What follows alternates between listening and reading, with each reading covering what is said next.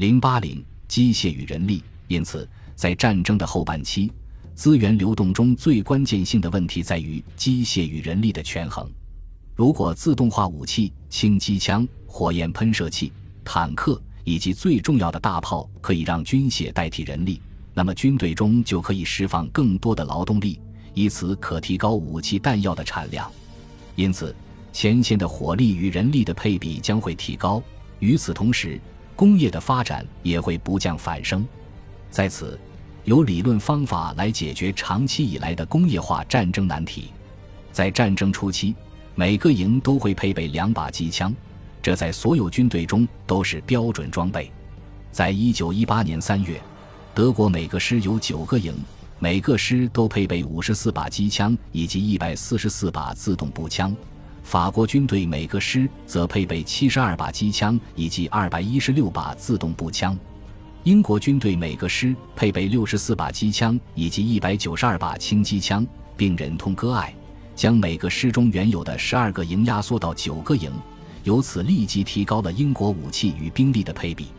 至于8月英国对亚眠的袭击，英国的每个营都配备30把轻机枪、8台迫击炮以及16个枪榴弹，仅供500名士兵使用，并且在每个师之前还有6辆坦克。而对比1916年，英国每个营包含1000名士兵，一个师也仅配备4把轻机枪和1-2台迫击炮。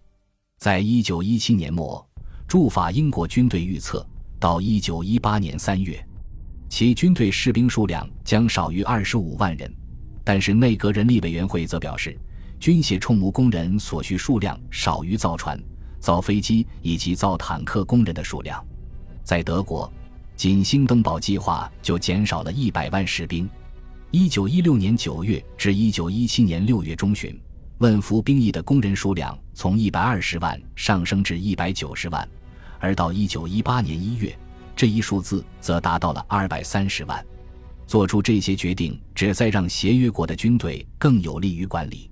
当1918年3月德国发动袭击时，英国得到了法国的援助，军力得以加强，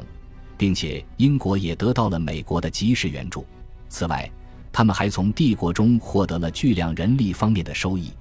但是德国缺少这样的资源。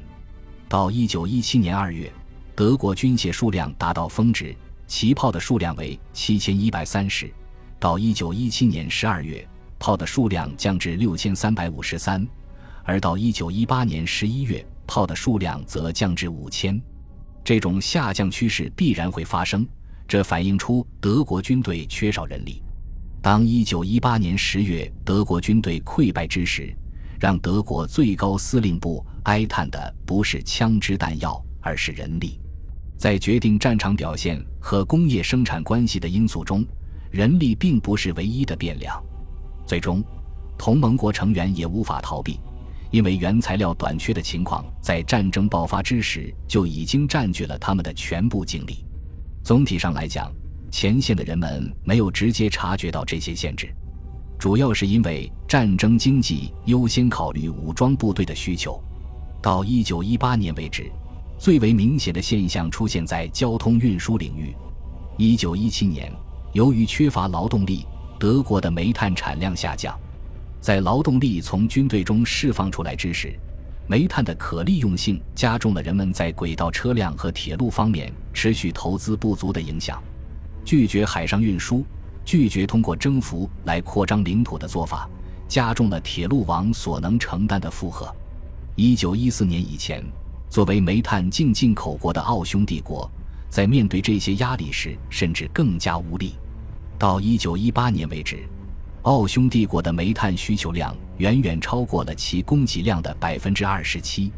随着战争结束，同盟国成员基本上停止了运输，煤炭运输取决于铁路体系，而铁路体系自身正在消耗生产着的煤。